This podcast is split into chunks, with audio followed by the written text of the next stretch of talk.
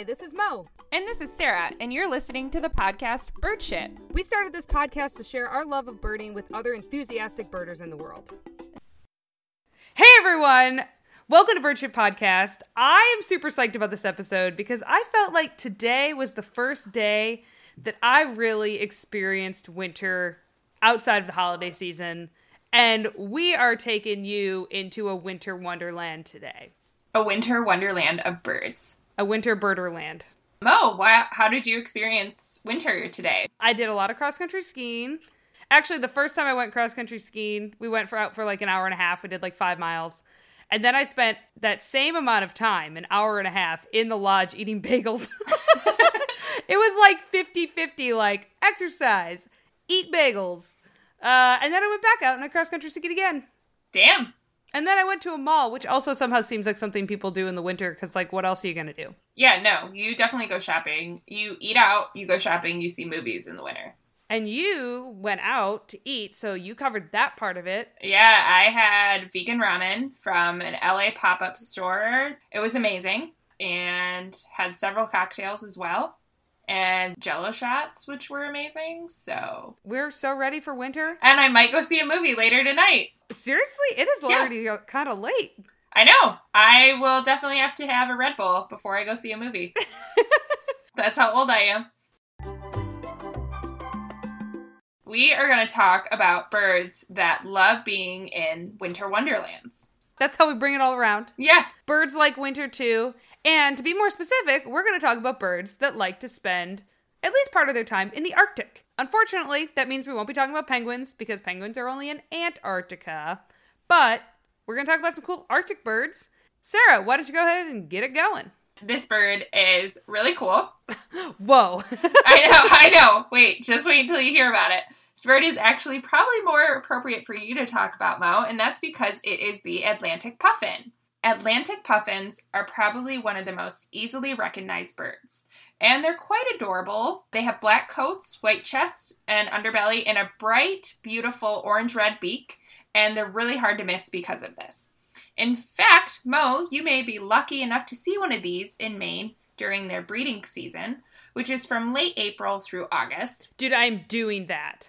No, we. We are doing We are doing that. We're taking a boat. We're going to go look at puffins. It's going to be amazing. Mo and I will be on a boat outside of Maine between April and August. Definitely going to happen. Probably in June. Yeah. So that's when they come ashore to nest on islands. Not only are they found in northern US, but also as far away as Spain, with about half of their global population residing in Iceland. Also, a good reason to go to Iceland, I guess. There you go. Speaking of where to find these birds, half of North America's population breeds in one location, which is Witless Bay, Newfoundland, Canada. Looks like we'll also be visiting there soon because Mo and I, as you know, have been to Canada several times and we love Canada, so now we're going to go to Witless Bay. So, when they are not ashore on breeding season, they spend their winters out on the open ocean. During this time, they undergo their annual molt. The puffin, unlike land birds, who tend to lose their primary feathers sparsely, they will shed all of their primary feathers at one time and dispense with flight for about one to two months. So they're basically just out in the ocean, chilling, featherless birds. Wow, just naked birds sitting in the water. Yeah, it's probably a really dangerous time for them. I mean, I imagine if I was naked in the ocean, it would feel pretty dangerous. yeah, seriously. Ooh, how do you even stay warm? I mean, they lo- they lose their primaries. Primary first, best. Why would you want your secondary feathers to keep you warm in the middle of the ocean? Yeah, you hear that? Secondary feathers, get out of here. You're a bunch of bullshit. Secondary feathers. no one even wants you. No one wants you. Like many seabirds, the Atlantic puffin is long lived, averaging 30 plus years for their lifespan. The oldest recorded Atlantic puffin was banded as a chick in Norway and lived to be about 41 years old. But it's even likely that puffins can live even longer than that because band durability has expanded to last beyond 40 years. But previously, the bands that they put on chicks probably didn't last longer than 40 years and wore off. So it probably is comparable to like if you were to marry rich, the age that you'd want your husband to die at. Like probably like 50. Obviously, neither of us have ever thought about this. I know. Obviously, neither of us married rich, which is the problem. Ah, those daydreams go on. I know they they will always go on. The puffin diet consists mostly of fish that it forages for while swimming underwater. It swims fast and can reach considerable depths and stay submerged for up to one minute, which is a really long time. They do most of their foraging within 50 feet of the surface, but are known to dive up to 200 feet below surface. oh my god. Yeah. Isn't that insane? That would be a great Speedo sponsorship. Speedo sponsoring the puffin. I just pictured a puffin in a Speedo and it's really great. I pictured it slow motion running on the beach like James Bond in his Speedo. Baywatch puffins. Baywatch puffins. So, those are some facts about the Atlantic puffin. Next, we have the dovekies, which are roughly about half the size of the Atlantic puffin.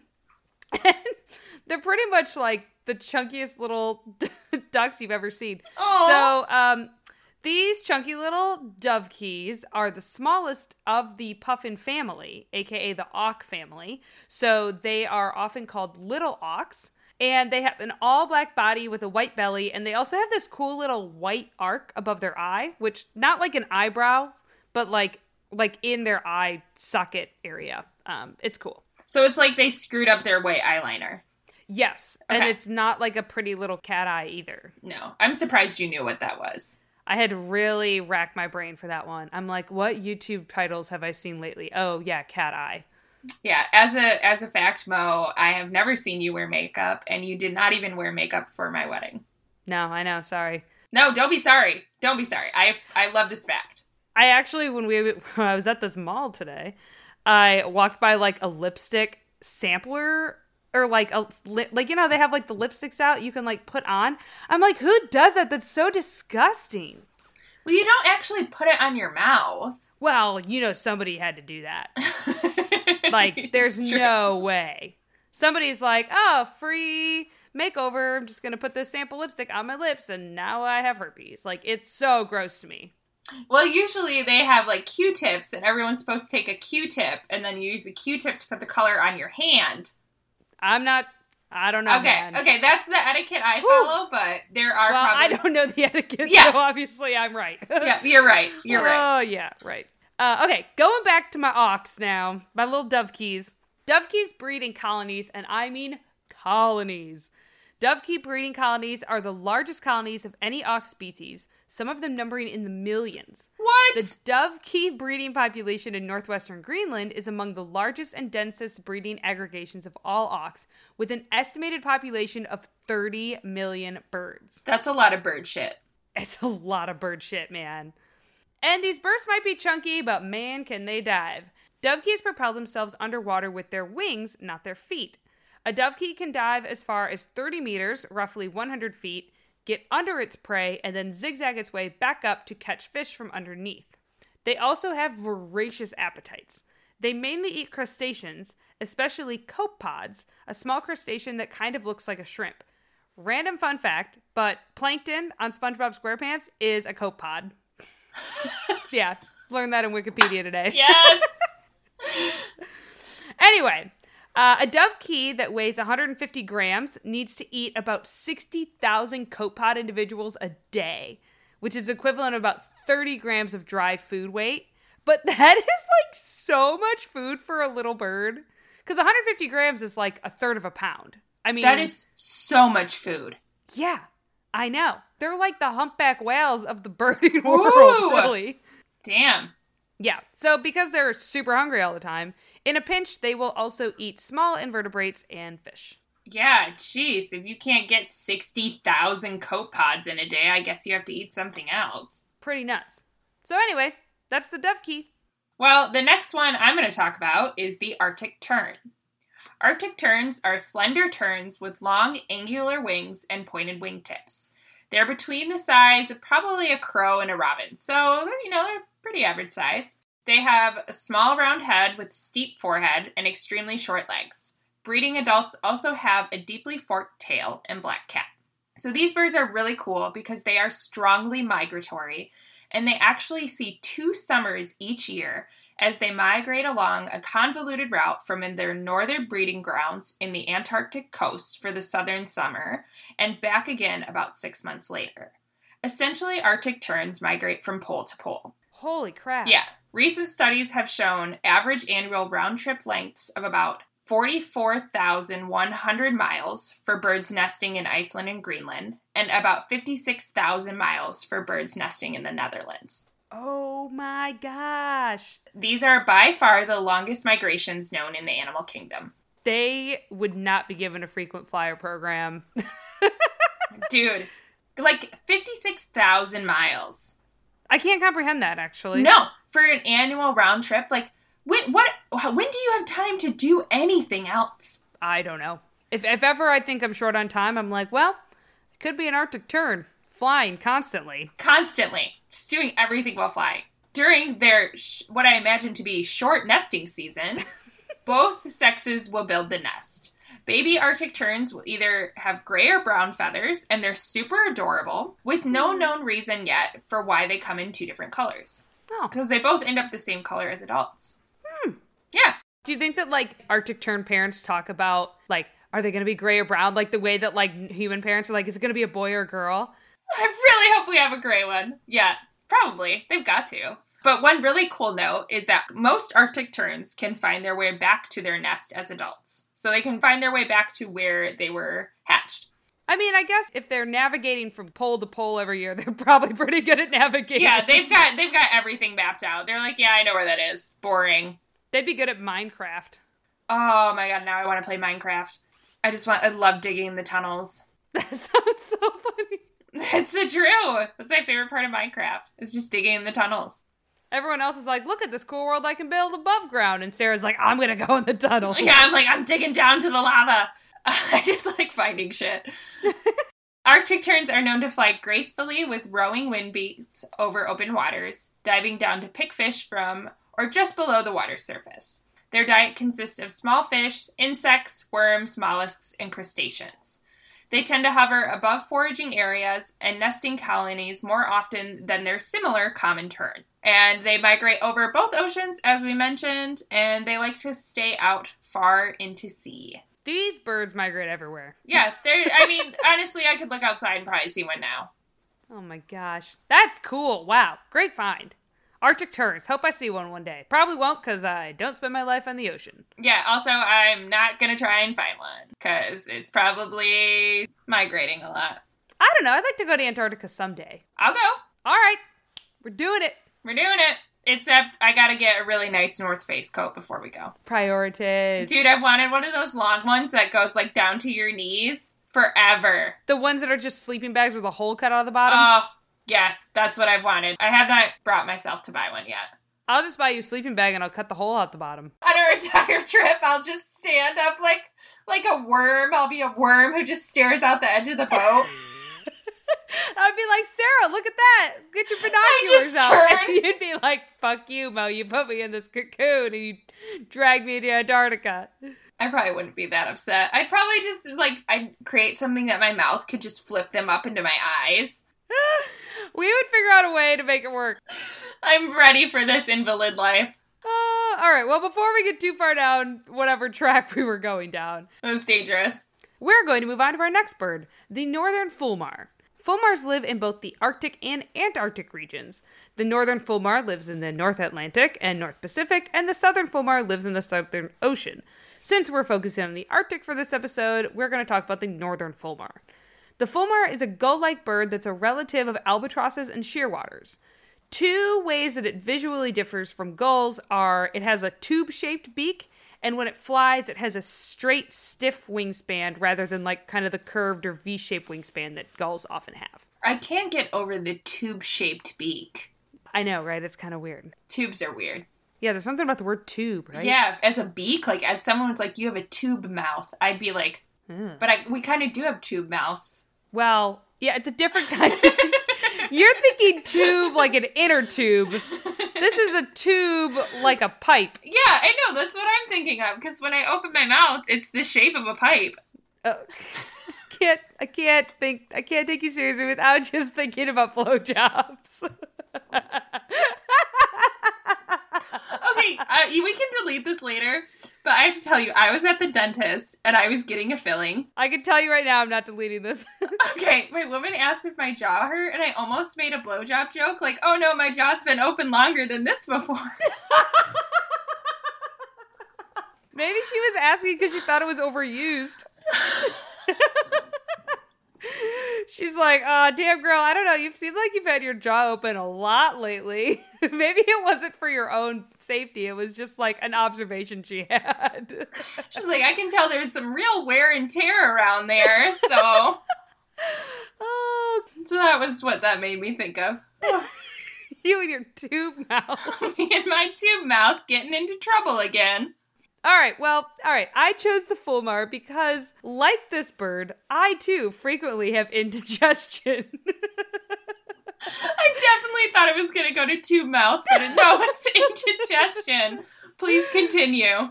Nope, we're talking about heartburn. Okay, so the name fulmar comes from two Old Norse words ful, meaning foul, and mar, which means gull.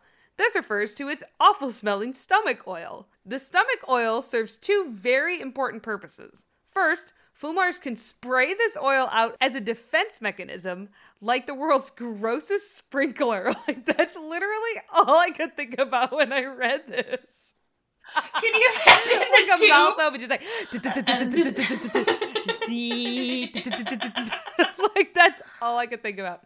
Okay, so get this though. So the oil gums up the wings of predator birds, causing them to plunge to their deaths. Oh, that is so badass.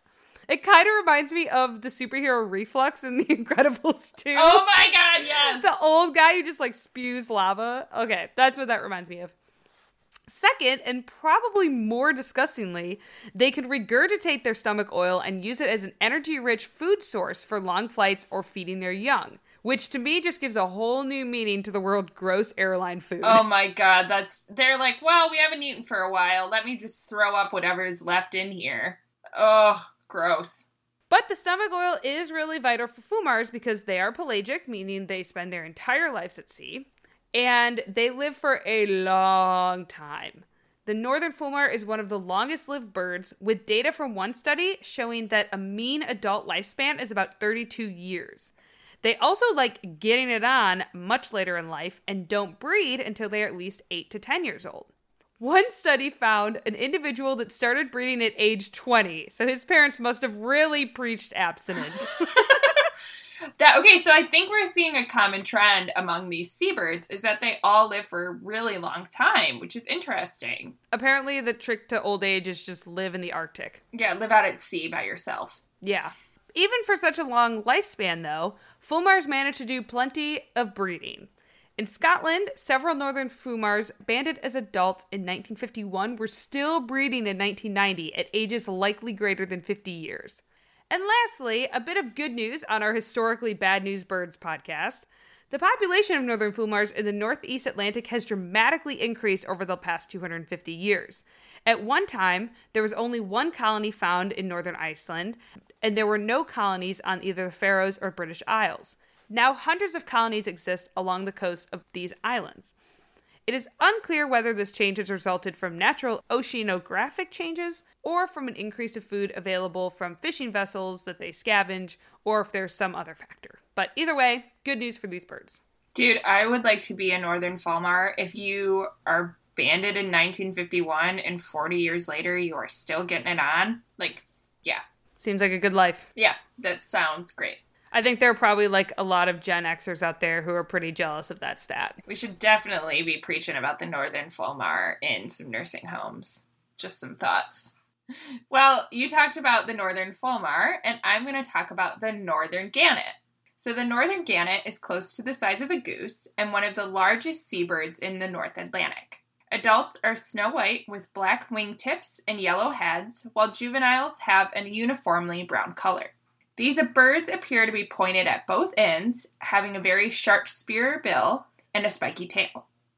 The species is monomorphic and is related to the blue footed booby. Monomorphic means that the male and female appearance is similar, including size, so it's really hard to tell them apart.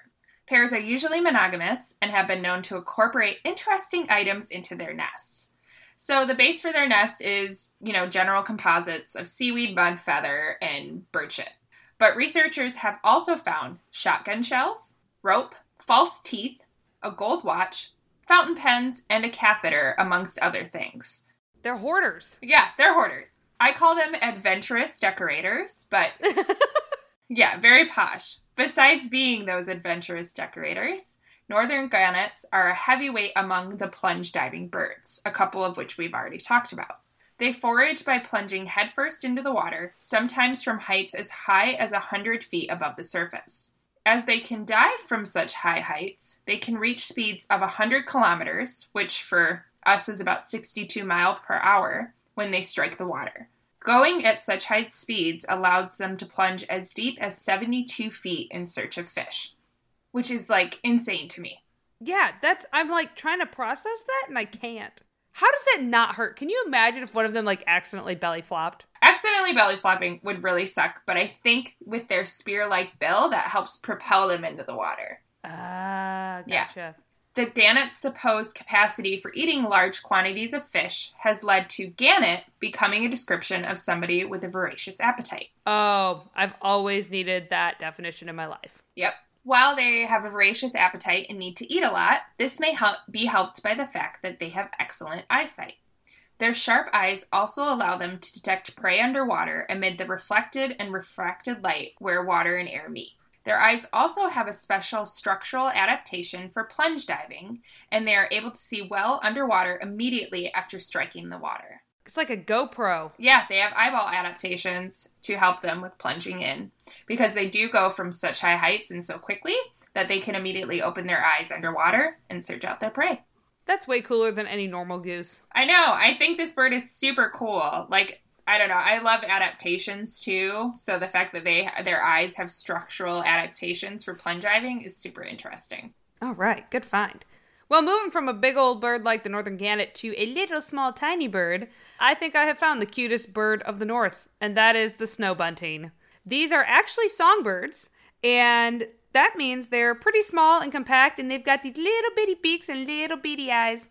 Their breeding plumage, for the males at least, is an all white belly, breast, and head. And the males have an all black back, and the females have sort of a dark, streaky back. Perfect for both of them to help them blend in with the rocky crevices in the high Arctic breeding grounds.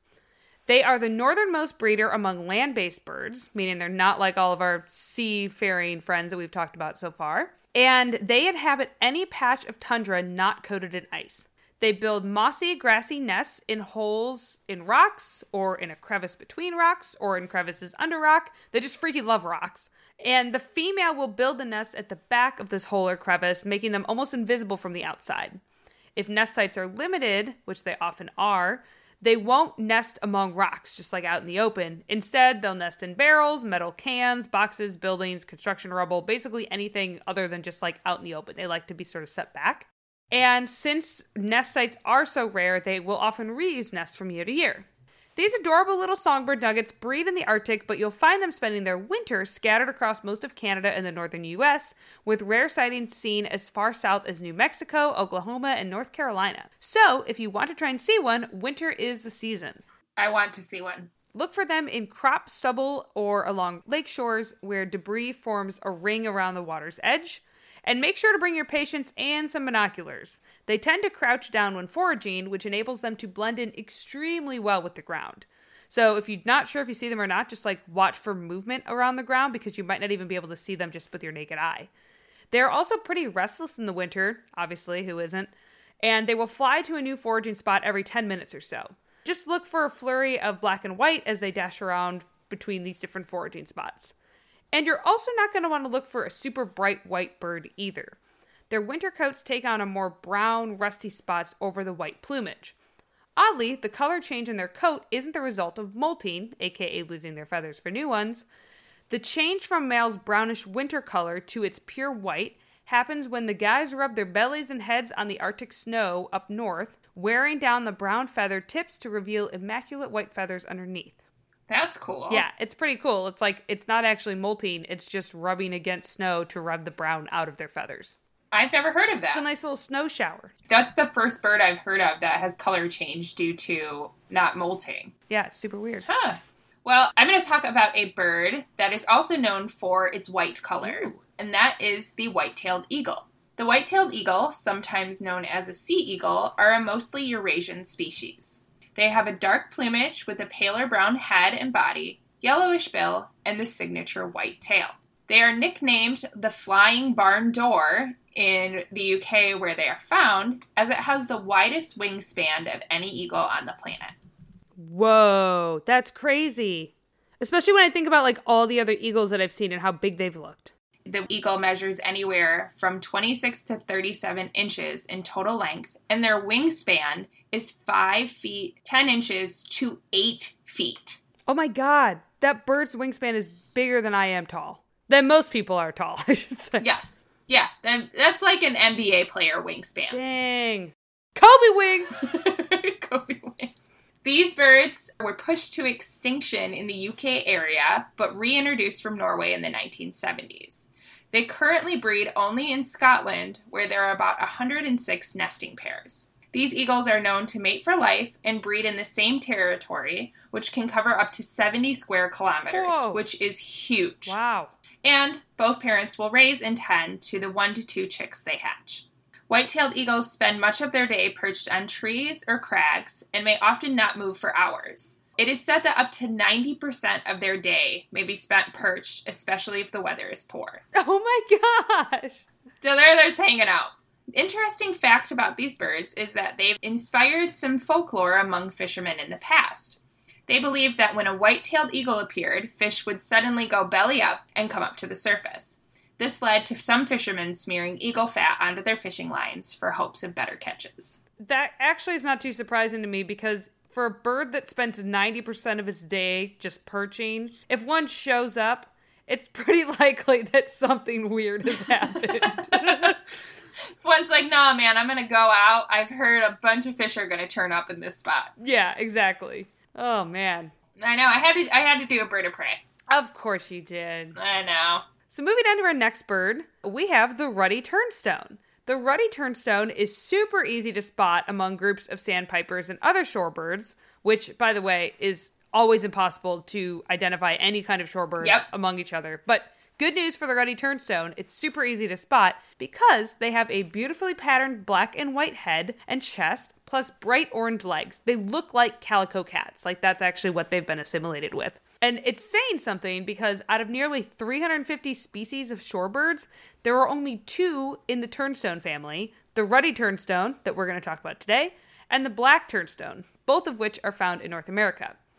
So today, like I said, we're going to focus on the calico colored ruddy turnstone. These birds are long distance migrants, like pretty much every bird we've talked about here, that breed in the Arctic tundra but spend their off seasons on rocky shorelines and sandy beaches on both North American coasts, as well as South America, Eurasia, Africa, and Australia. Damn. So migrating from the Arctic all the way to some of those far off destinations is no small feat. For one thing, ruddy turnstones aren't going to win any parenting awards.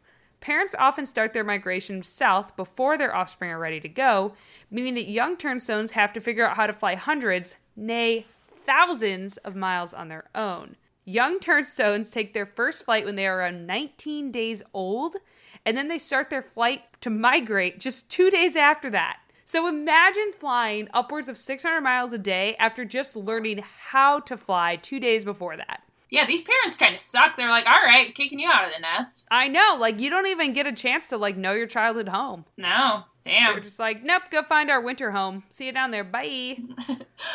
they're they're like seventy five year olds who have a kid in Michigan, and then they're like, as soon as winter hits, they're like, okay, bye, I'm going to Florida. Yeah, exactly. And for migrant birds, they're super fast too. They average between 27 and 47 miles per hour. Damn. They crank it. Another thing that makes migration difficult is that birds get their fuel source from fat, unlike us carbo loading, pasta gorging humans. If a ruddy turnstone doesn't get a tubby belly, it might not make it to its wintering grounds. Oh, Uh, there's something about ruddy turnstone, ruddy and tubby. It's kind of I know it's so cute. During the breeding season, they primarily feed on adult and larval flies and midges, uncovering their prey by flipping over rocks, shells, and seaweed with their stout, slightly upturned bills. Their palate widens in the non breeding season. Small crustaceans, freshly dead fish that washes up on shore, mollusks, and bird eggs all make it on the menu. Wait, they eat bird eggs? Yeah, so if they come across an unattended gull or tern nest, they will not hesitate to break open eggs and eat the insides. So I guess they like their eggs over easy. Oh, they're also like little cannibals. Yeah, super weird and gross. Ugh. Well, they, they guess it's the fat they need. Yeah, they definitely get plenty of fat. Their bodies also help to make this foraging easy during the breeding season, especially. Ruddy turnstones have special feet that are somewhat spiny, and their short, sharply curved toenails help them hold on to slippery rocks when they're foraging for food. They also have super short little stubby legs that give them a low center of gravity, so it's less likely that they'll fall over. Wow, the ruddy turnstone. Not ever a name of a bird I would have thought of. It's like the name of a coastal cottage in England. Yes. You know how like all these houses in England have name? It's like, Yeah. oh, welcome to Ruddy Turnstone. Come in for a cracker. I think you'd get a biscuit or a Triscuit. A Triscuit. That's what I'm after. I want one Triscuit. I'd just like to stop in for a Triscuit, please. Triscuit, governor. If I ever have a British home, which I never will, but in my rich life fantasy, The rich guy that you could have married. I would call it the Ruddy Turnstone, which also sounds really oddly sexual to me for some Oh, reason. yeah. I mean, that's, yeah. Most things on this podcast do sound sexual to us, so it's not a big surprise. That's true. So those were our birds of the Arctic. Obviously, there are a lot more out there, but we wanted to talk about some birds who are experiencing this cold weather like us and see how they're doing. Just checking in. Just checking in on these Arctic birds. Knock knock. Sometimes winter feels very long, but sometimes it feels very short, and I figured we should probably get a winter episode in, but while we still can. I feel like our winter is going to go long here because we had a pretty easy November and December. January, we got dumped on a little. I'm really nervous we're going to have like April snow. Yeah. One thing that I thought was interesting in researching this podcast is that some of these species, it seems like their populations are either increasing or not decreasing too much. But then others, like the Arctic tern and the, the white tailed eagle, are drastically decreasing and like almost on the verge of it being in like severe population thing. So it's weird that for birds that seem to have similar habitats and have similar lifestyles, whether they're at sea or migrating a lot, that there's such a difference in how they've adapted to these changes in our world. Yeah, that's a really good point.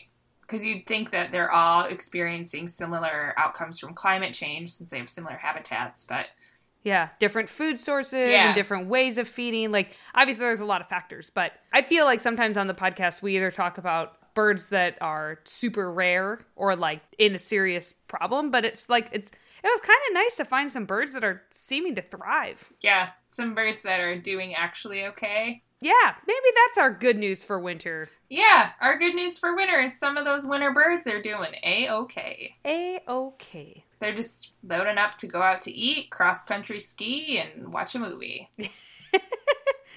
You get on it, Arctic birds. Yeah, go enjoy that. Until we see you guys again, make sure to keep your eyes to the skies and maybe the seas based on this episode. For this episode, keep your definitely your eyes to the seas. Yeah, just get on a boat and sail out into the middle of the ocean and see you in six months.